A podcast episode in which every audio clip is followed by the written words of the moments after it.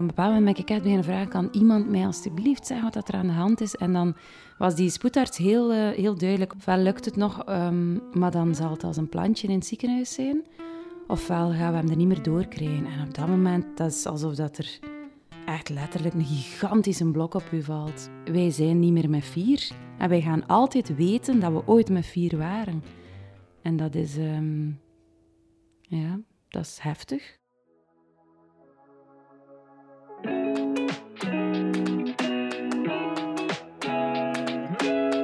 Dit is Wat je nog niet wist over. Een podcast van Leef, het gezondheidsmagazine van CM. Over onze gezondheid in de breedste zin van het woord. Gezondheid houdt ons allemaal bezig. Maar soms lijkt het alsof je er helemaal alleen voor staat. Voor de zorg voor iemand anders, maar ook die voor jezelf. En dat willen we bespreekbaar maken. Ik ben Stefanie, ik werk bij CM en ik praat met bekende Vlamingen over de uitdagingen op hun pad en hoe zij proberen om gezond te blijven. In deze aflevering wat je nog niet wist over. Hannelore Bedert.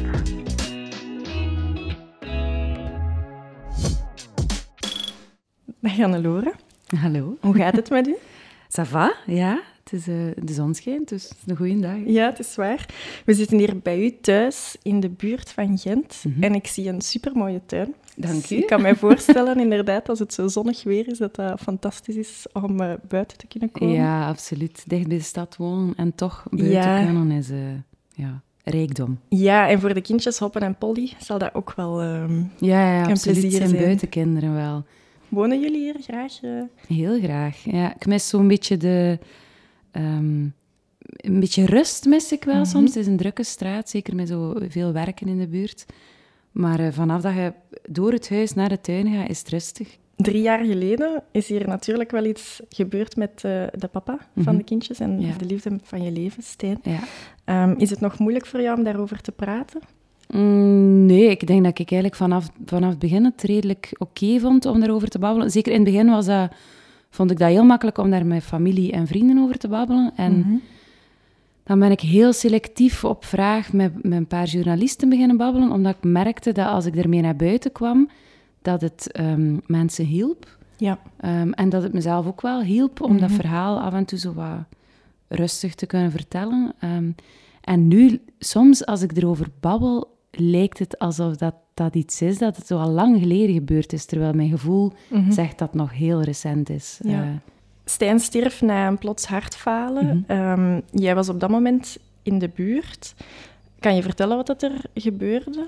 Ja, die is, uh, ik ben thuisgekomen van een, van een uh, concert dat ik gespeeld had. Dus dat was half één, zoiets. Um, en ik had hem nog gebeld dat ik bijna thuis was om, met de vraag of hij mij wat kon helpen uitleggen. Ik wist dat hij nog wakker was.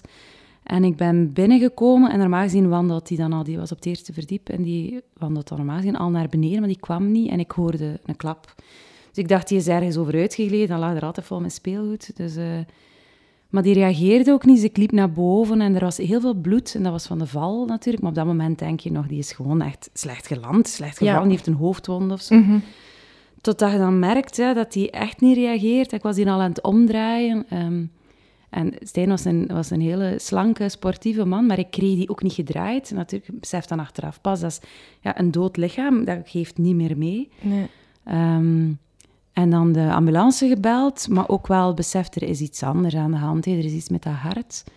Want hij, hij had een, een hartafwijking. Uh, dat wist je al? Ja, we wisten dat hij een hartritmestoornis had, het Brugada-syndroom. Mm -hmm. Alleen hebben ze hem... Uh, hij heeft elk jaar doorstond hij alle testen heel goed en was hij geen, uh, ja, niet iemand uit een risicogroep. Ja.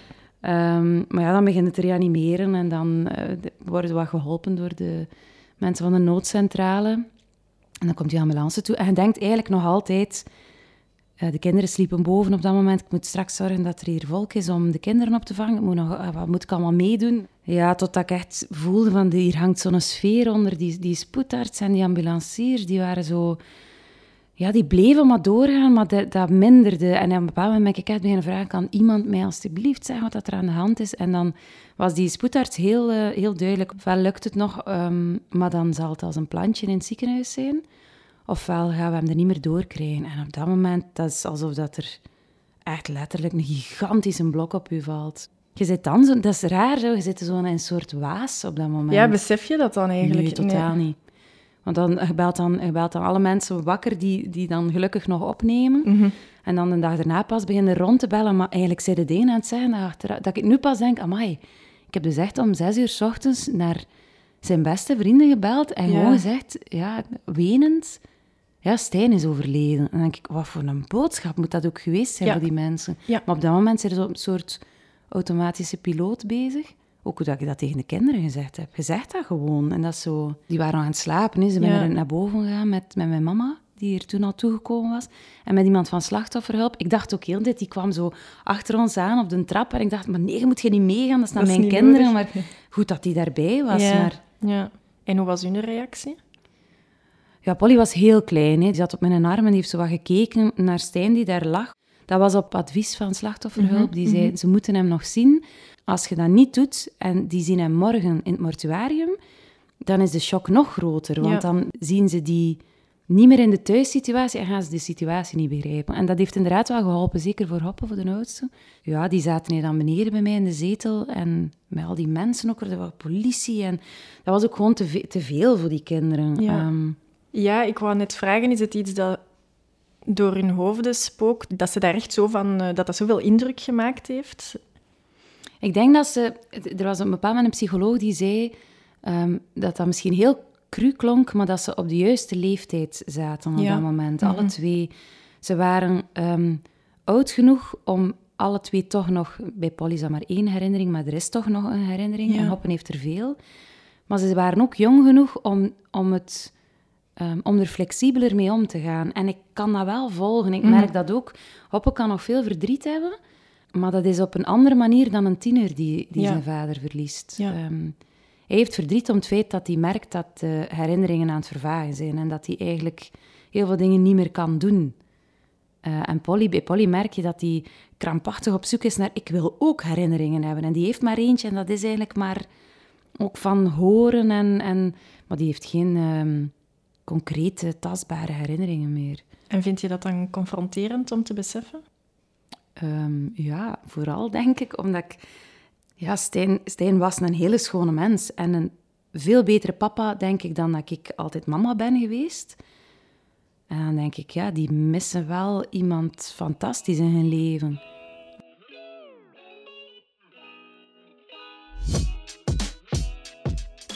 Hoppen en Polly die hebben zelf ook de hartaandoening Ja, van Stijn. ja. Kan je daar iets meer over vertellen? Hoe heb je dat ontdekt? Was dat dan pas daarna? Of- Ja, bij Hoppen wisten we dat van ehm, vlak na de geboorte is die getest. Ehm, ze wisten, terwijl dat we zwanger waren van, van Hoppen, hebben ze ontdekt in welk gen dat het zat. Het was al bij de broer van Stijn, ehm, dus we wisten het zit in de familie. Maar ja, dan waren we zwanger en je wist ook niet, wordt dat heel hard doorgegeven of niet. Dus bij Hoppen wisten we het al vroeg. Alleen, ja, Stijn had het al waarschijnlijk 40 jaar en had nog nooit een probleem gehad. Dus voor ons leek dat niet zo erg. Ehm, we zagen zo de, de grootte er nog niet van. En dan twee... Dus Polly is dan ook getest. En dan twee weken voor Stijn stierf is zij flauw gevallen. En dachten ze op school en vooral in het ziekenhuis, dat zijn koortstuipen. Maar wij dachten altijd dat, nee, dat heeft iets met dat hart te maken. Ja. Ja, twee weken daarna stierf Stijn en werd dat probleem nog gigantischer. En dan is Polly nog een keer getest. En omdat ze al symptomen had vertoond, hè, hebben we heel snel een eh, ICD laten plaatsen. ja. Maar dat is dan een beslissing dat je alleen neemt. Hè, en dat was heftig. En een ICD, dat is een eh, pacemaker. Pacemaker eh, slash defibrillator. En wat houdt dat dan juist in? Dus dat is iets dat ze inbrengen? Ja, dat reguleert de snelheid van het hart. De pacemaker stuurt eigenlijk bij, omdat zij soms gaat haar hartslag heel traag en heel snel op het moment dat het eigenlijk helemaal niet aan de orde is. Ja. Als je zenuwachtig bent, gaat je hartslag omhoog, maar, maar bij haar kan dat zonder enige reden plots omhoog gaan en vooral omlaag bij haar. Ja. Dus die, die stuurt zo wat bij. Ik denk Ja. 5% van de, van, van de dag is die aan het bijsturen. Ehm, dus ze heeft hem wel echt nodig.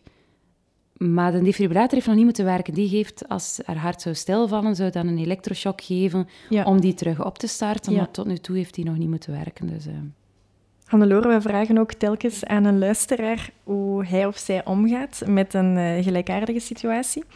Dit keer is dat Goedele en eh, zij heeft het over een routine in de pijn en het verdriet.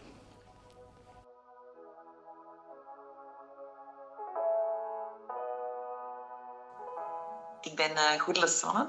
Ik ben 40 jaar en ik heb twee lieve zonen van 11 en 9. En ja, iets meer dan twee jaar geleden ben ik plots weduwe geworden. Is mijn man Siegfried s s'nachts verongelukt met een elektrische step. En ja, bleven wij achter. Ik zonder man en mijn kinderen zonder papa. Ja, we zijn nu iets hè, meer dan twee jaar verder. En natuurlijk, het acute bijna niet kunnen functioneren eigenlijk. Ja, gelukkig, dat, dat is er niet meer. Hè, gelukkig. Uh, ook omdat ik twee kinderen heb. Dus het niet kunnen functioneren kan je eigenlijk niet toelaten. Je leert eigenlijk, ja, krijgt een soort van routine in de pijn en het verdriet, waardoor dat je eenvoudiger kunt functioneren. Dus ik denk dat dat het, het is wat tijd doet dat er een soort van routine komt in het voelen.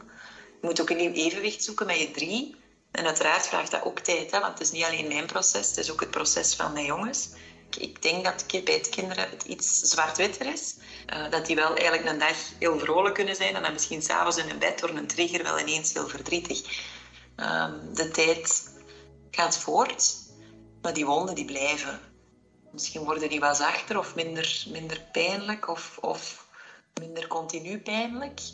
Maar ja, ik zou het graag vergelijken met een revalidatie eigenlijk. Als je brandwonden hebt of je been is geamputeerd, dan kun je wel leren leven met één been en ook leren stappen liefst terug. Maar het is niet dat ineens je terug een been hebt. Hè. Dus bij rouwen lijkt me dat ook wel zo. Je kunt leren overleven, leren leven met je nieuw verhaal. Maar ja, dat geamputeerd zijn, dat blijft.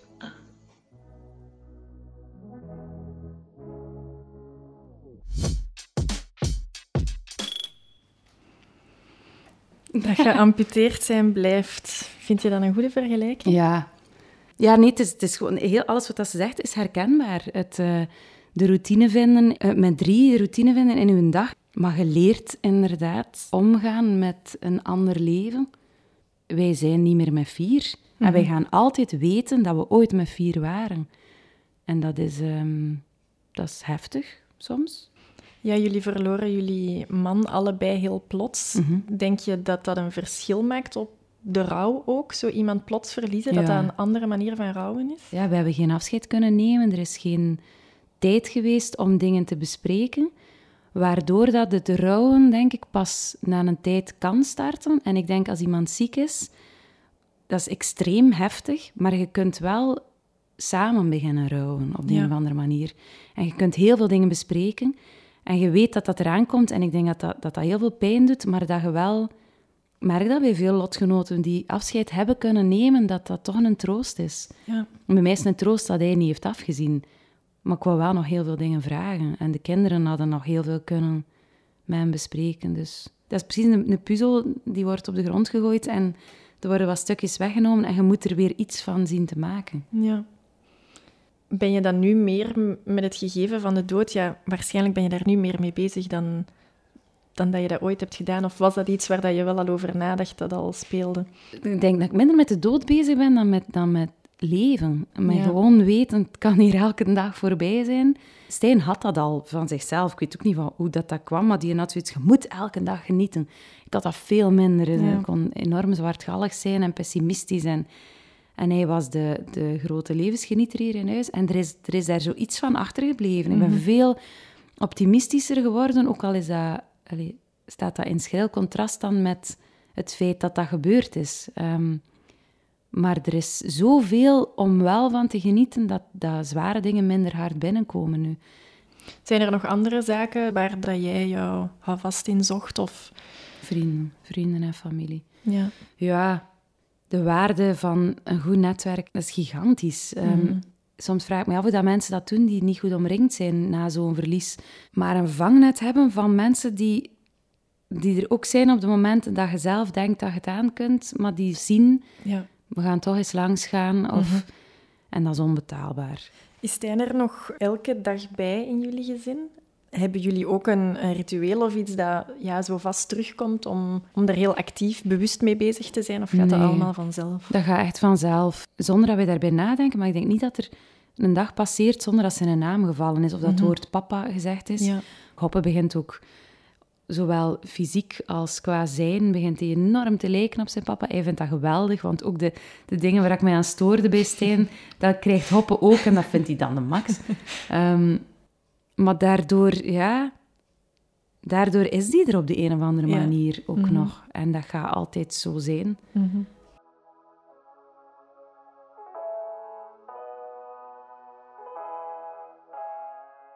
Waar heb je behoefte aan als zoiets dramatisch gebeurt in je leven? Dat is eigenlijk heel moeilijk. Er is daar bijna geen handleiding voor.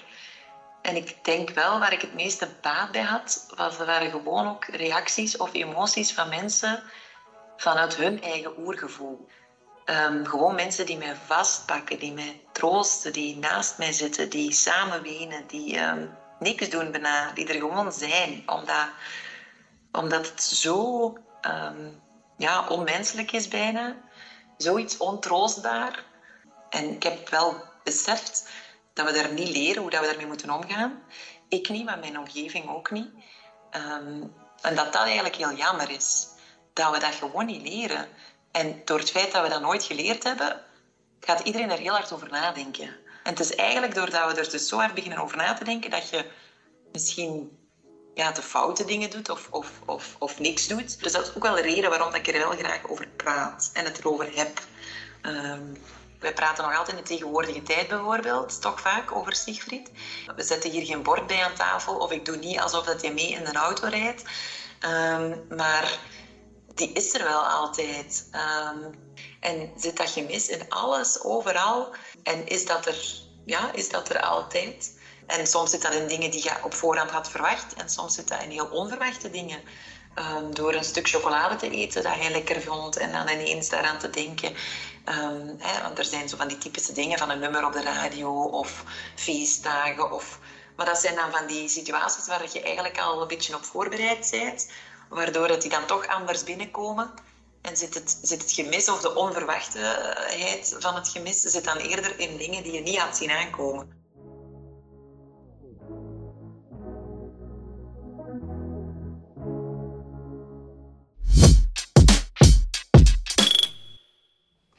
Dus, ik ben weer de hele tijd aan het knikken, hè. Maar eh, eh, wat dat ze zegt van die, eh, van die feestdagen, ik vind dat grappig hoe vaak dat mensen, als de kerstdagen eraan komen, of, de, of Pasen, of gewoon familieperiodes, dat ze dan, gaat, gaat lukken. En dan denk ik, maar ja, dat, zijn net, dat is met iedereen samen, dat is kei leuk, dat is afleiding, dat is...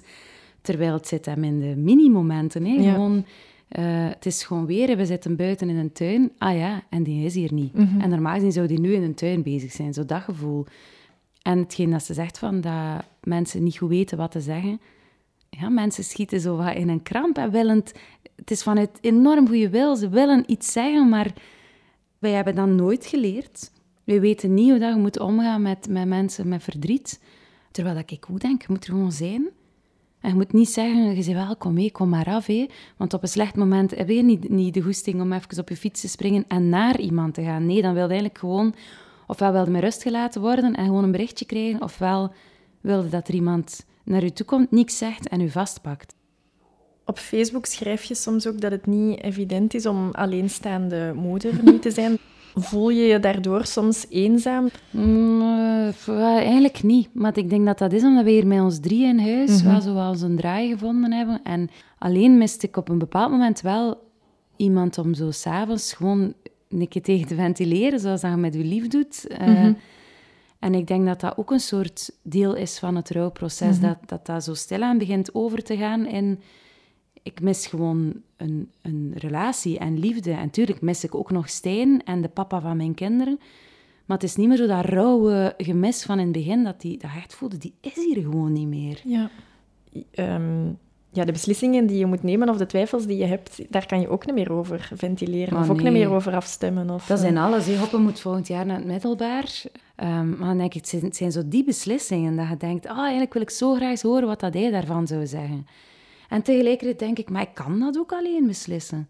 Dus je leert ook wel vertrouwen op, op je eigen eh, oordeel of je eigen mening. En je laat de kinderen ook veel meer meepraten daarover. mhm.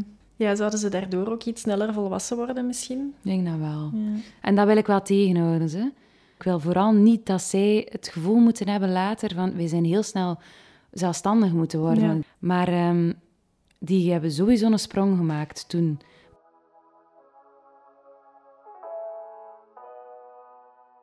Ik ben mobiliteitsadviseur bij VOCA, Vlaams Netwerk van Ondernemingen. En uh, ik uh, ja, ben even in, ziekenverlof geweest. Uh, en dan ben ik uh, progressief terug beginnen werken, redelijk snel. Dus dat wil zeggen dat je eigenlijk heel voorzichtig ehm, opbouwt. bij mij was dat dan van twee dagen naar half tijd. En nu zit ik aan drie dagen per week. En dat loopt eigenlijk wel goed.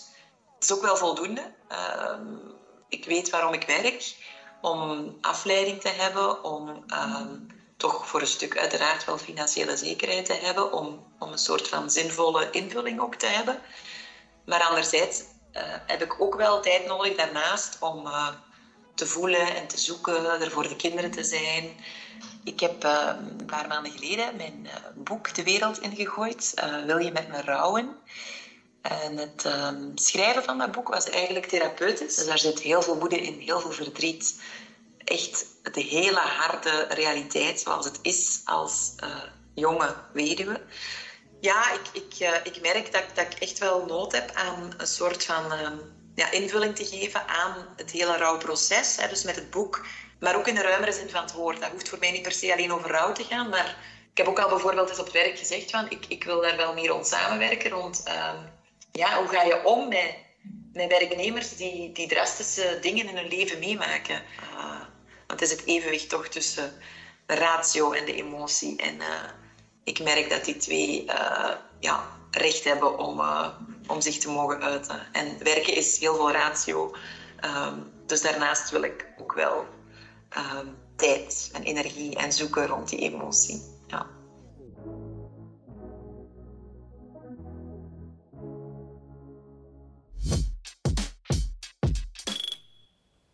Ja. Dat werken is uh, afleiding. Hè? Ja, alleen zat ik zat een beetje in een lastige sector. Hè? Ik moest eigenlijk heel snel beslissen na het overlijden of dat ik nog op het podium kon staan of niet.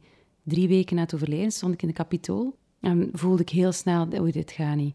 Dit mag ik niet blijven doen. Maar ja, je denkt wel, en wat nu? Want je gaat van twee inkomens naar één. Je staat er ineens alleen voor, de alleenstaande moeder. En je wilt ook bezig zijn, maar je voelt ook dat dat nog niet gaat. Um, en op dat vlak is het eigenlijk nog niet goed geregeld in België. Ja, en het is absurd dat je bij je huisarts moet zitten en dat je huisarts moet zeggen: Ik zal u een briefje voorschrijven, ik zal u thuis zetten. Terwijl dat je je eigenlijk ook niet ziek voelt en dat je ook niet ziek bent. Maar dat dat dan met zo'n constructie moet. Ja. En ik merk nu bijvoorbeeld, ik heb twee jaar en een half echt geleefd voor de kinderen heel hard gewerkt om ervoor te zorgen dat het voor hen oké was. Alle tijd daarnaast ging volledig naar de kinderen. En ik merkte na twee jaar en een half, oké, en nu heb ik tijd nodig voor mezelf of ik ga het niet halen. Je zei, nu is het aan mij. Wat, wat betekent dat? Wat ga je doen als het aan nu is? Of, ah, wel, door bijvoorbeeld ja, gewoon niet meer te denken, oei, mag ik nu twee keer in de week een babysit vragen? En dan denk ik, ja, dat is ook niet zo erg. Die kinderen, ze zien de babysit een uurtje, dat is ook die babysit komt hier al, al tien jaar, denk ik. En ze kennen die zo goed. Die is ook de max. Ik vertrouw die. Die kan mhm. reanimeren, ook belangrijk. Sneller is vragen aan de grootouders of dat kan als het dan een weekend er zijn. Ja, meer weggaan, meer mhm, mhm. terug onder de mensen komen. Ja. Je hebt dan beslist om niet meer op het podium te gaan staan. Uh, sinds de dood van Stijn schreef je nog één nummer, mm Kom naar huis, en ook een boek, Hoe lang gaat papa nog gestorven zijn? Over het verlies van Stijn dan. Veel andere mensen vinden daar troost in. Mhm. Wat doet dat met jou? Had je dat verwacht?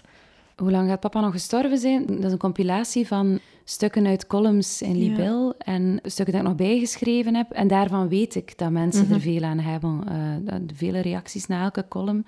Maar van, van die single ben ik toen wel geschrokken. Dat, dat zo'n impact. Maar ja, mensen hebben er blijkbaar veel aan. En dan is dat fijn. Alhoewel ik nog altijd zo het gevoel heb, ja, maar het is wel een beetje van mij. Mhm. dat is dubbel. Ja. En hoe voelde dat dan voor jou om daaraan te werken? Was je dan heel emotioneel als je daaraan werkte, of wat ging er door jou heen? Tijdens schrijven dacht ik wel, ben dingen van mij af aan het schrijven. Maar ik merkte ook wel, maar ik doe dit eigenlijk echt nog altijd graag. En dat was een fijne gewaarwording, want dat was bijna anderhalf jaar later. En ik heb heel lang gedacht, ik, ga nooit meer muziek maken, ik kan dat niet meer, over wat moet ik het nog hebben? En ineens was er iets waar ik het over wilde hebben, waar waarvan ik ook voelde, ik moet het erover hebben. Ja, sindsdien vraag ik mij opnieuw af, waar moet ik het over hebben? En zolang dat ik dat gevoel heb, denk ik, maar dan ga ik geen uh, nieuwe dingen op een publiek loslaten, dan mhm. blijft het maar gewoon bij mezelf. En dat is ook oké.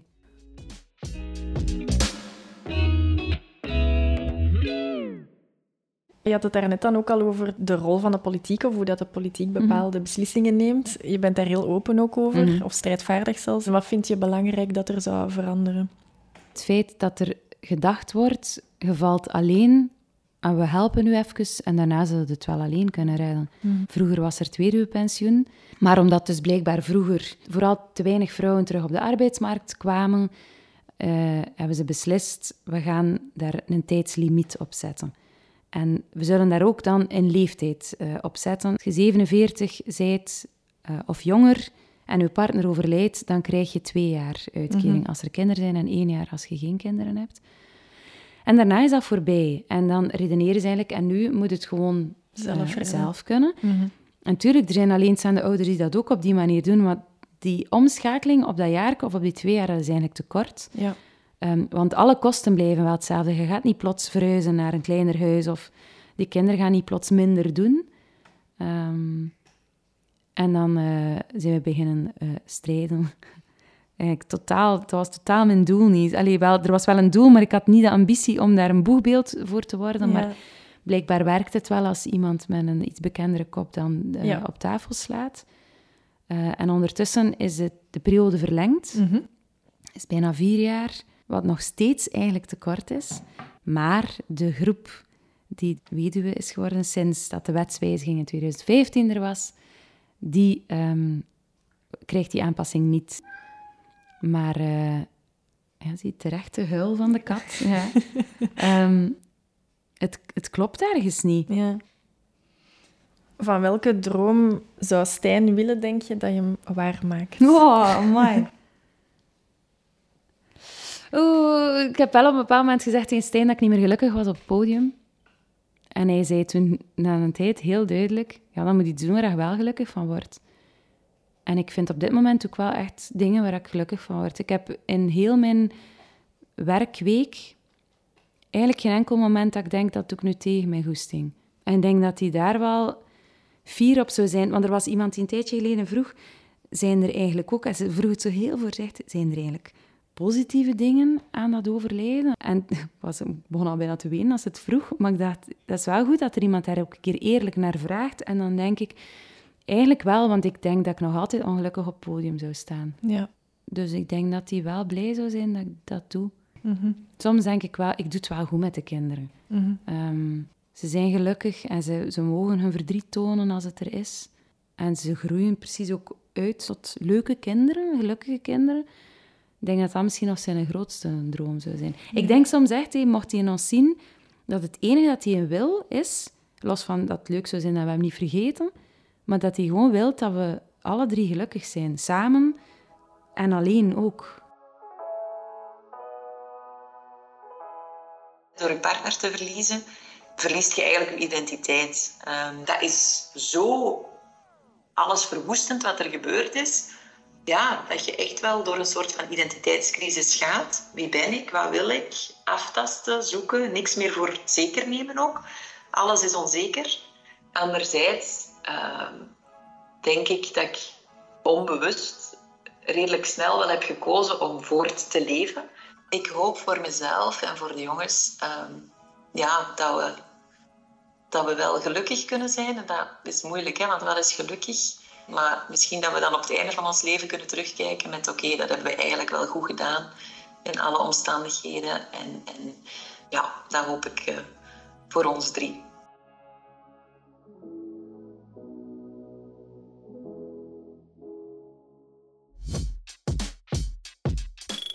Ja, je had eigenlijk net een beetje hetzelfde gezegd in mm -hmm. andere ja. woorden. Ja. Ik denk dat, we, denk dat wij elkaar goed zouden begrijpen.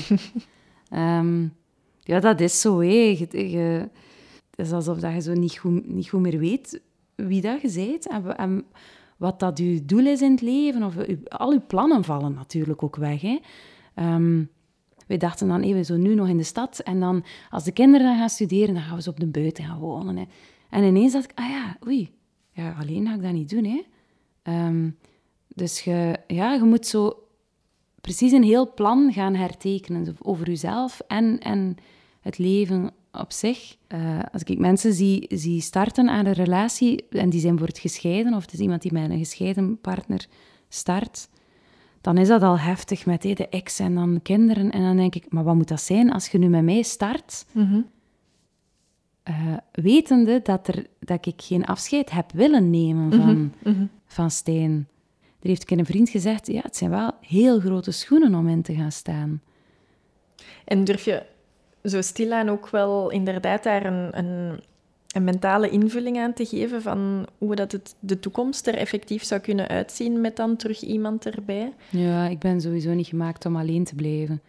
Maar ik weet ondertussen wel heel goed, er moet hier niemand bij komen wonen. Mhm. Dat gaat niet. Wij zijn met ons drie, wij hebben hier onze draai gevonden. En dat... Maar voor mezelf weet ik wel... Ik ben niet op zoek naar, naar een papa voor mijn mhm. kinderen, mhm. want ze hebben een papa. Er moet niemand die vaderrol of zo overnemen. Maar ik mis wel het, iemand die volledig kent en omgekeerd. Dat is het, het, grootste gemis, denk ik. Hoe denk je dat Stijn zou willen dat mensen hem herinneren? Eh, willen, eh, ze doen het, eh, gelukkig. We zijn samengekomen met alle vrienden en familie bij een bos dat we hebben aangeplant met de ex-collega's van Stijn. Mhm. En je merkt dat dan, ja, als je aan Stijn terugdenkt, dan is dat de goedlachse, vrolijke chaot. Ehm, maar vooral iemand die, en dat, dat zeiden ze bij het bos ook, ja, hij doet het toch maar weer, mensen samenbrengen. Dat was zo de, een beetje de lijm in, in de vriendengroep. Uh, het was heel makkelijk met mensen. Mensen voelden zich op hun gemak bij hem. Um, er wordt altijd gezegd over de doden niets aan goed, maar je merkt gewoon dat dat bij Stijn heel moeilijk is om, om negatieve dingen te vinden. Los van slordigheid en chaotisch zijn, maar of dat dan negatief is. Allee. Uh, ja, een schone mens. Je sluit ook vaak af met uh, merci Stijn op ja. sociale media. Ja, dat is zo wat begonnen en kan dat ook niet meer, niet meer mhm. zetten. Ehm, ondanks dat enorme verdriet, dat enorme gemis en soms kwaadheid voor het feit dat ons leven nu zo is zonder hem, ben ik die enorm dankbaar. Die heeft mij sowieso gevormd tot wie dat ik nu ben. En ik ben hem dankbaar ook voor die bijna 15 jaar ja, toprelatie. En soms denk ik, mijn lat ligt daardoor ook wel extreem hoog. Mhm. Maar ja, ik ben hem dankbaar voor, wat dat, voor al die tijd dat we samen hebben gehad. Voor, het feit dat hij mij zo gedragen heeft ook. En voor dan die twee kinderen. Soms denk ik, als ik andere kinderen zie... Maar ik ben toch content met die van mij. Of van ons. Ik zeg al vaker die van mij. Ehm, dus ja, kan, kan eigenlijk alleen maar merci Stijn zijn. Soms ook wel, allee, makkelijk hier voor u nu, merci. Zo oké okay, soms, maar dat is minder uh, aan de hand.